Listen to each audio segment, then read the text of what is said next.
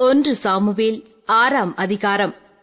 கர்த்தருடைய பெட்டி பெலிஸ்தரின் தேசத்தில் ஏழு மாதம் இருந்தது. பின்பு பெலிஸ்தர் பூஜாசாரிகளையும் குறி சொல்லுகிறவர்களையும் அழைப்பித்து கர்த்தருடைய பெட்டியை பற்றி நாங்கள் என்ன செய்ய வேண்டும்? அதை நாங்கள் எவ்விதமாய் அதன் ஸ்தானத்திற்கு அனுப்பிவிடலாம் என்று எங்களுக்கு சொல்லுங்கள் என்றார்கள். அதற்கு அவர்கள் இஸ்ரவேலின் தேவனுடைய பெட்டியை நீங்கள் அனுப்பினால் அதை வெறுமையாய் அனுப்பாமல் குற்ற நிவாரண காணிக்கையை எவ்விதத்திலும் அவருக்கு செலுத்த வேண்டும்.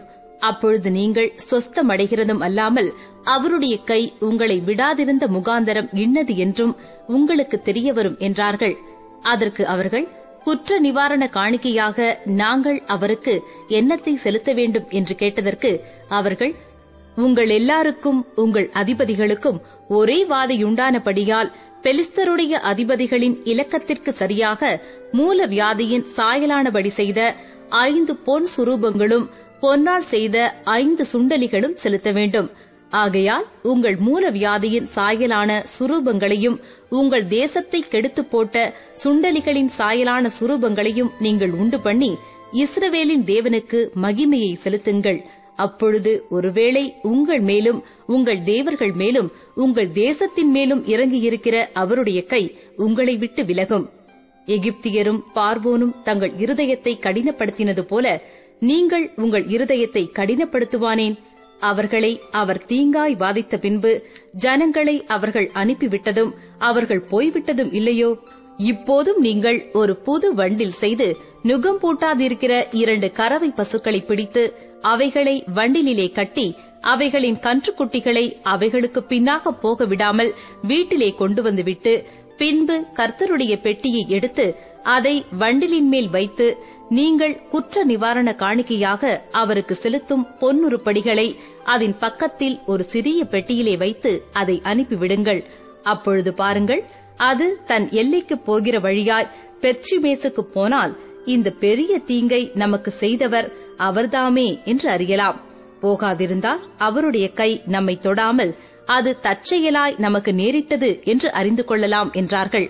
அந்த மனுஷர் அப்படியே செய்து இரண்டு கறவை பசுக்களை கொண்டு வந்து அவைகளை வண்டிலே கட்டி அவைகளின் கன்று குட்டிகளை வீட்டிலே அடைத்து வைத்து கர்த்தருடைய பெட்டியையும் பொன்னால் செய்த சுண்டலிகளும் தங்கள் மூல வியாதியின் சாயலான சுரூபங்களும் வைத்திருக்கிற சிறிய பெட்டியையும் அந்த வண்டிலின் மேல் வைத்தார்கள்.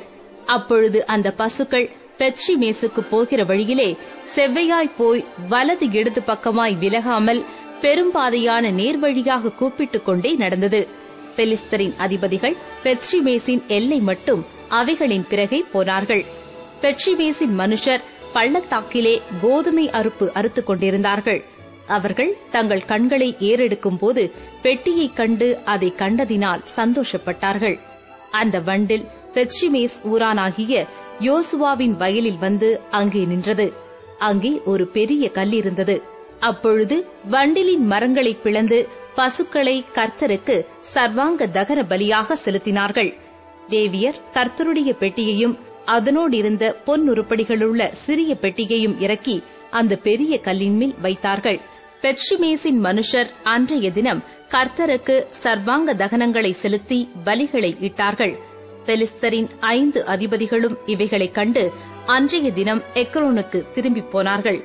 பெலிஸ்தர் குற்ற நிவாரணத்திற்காக கர்த்தருக்கு செலுத்தின மூல வியாதியின் சாயலான பொன் சுரூபங்களாவன அஸ்தோத்திற்காக ஒன்று காசாவுக்காக ஒன்று அஸ்கலோனுக்காக ஒன்று காத்துக்காக ஒன்று எக்ரோனுக்காக ஒன்று.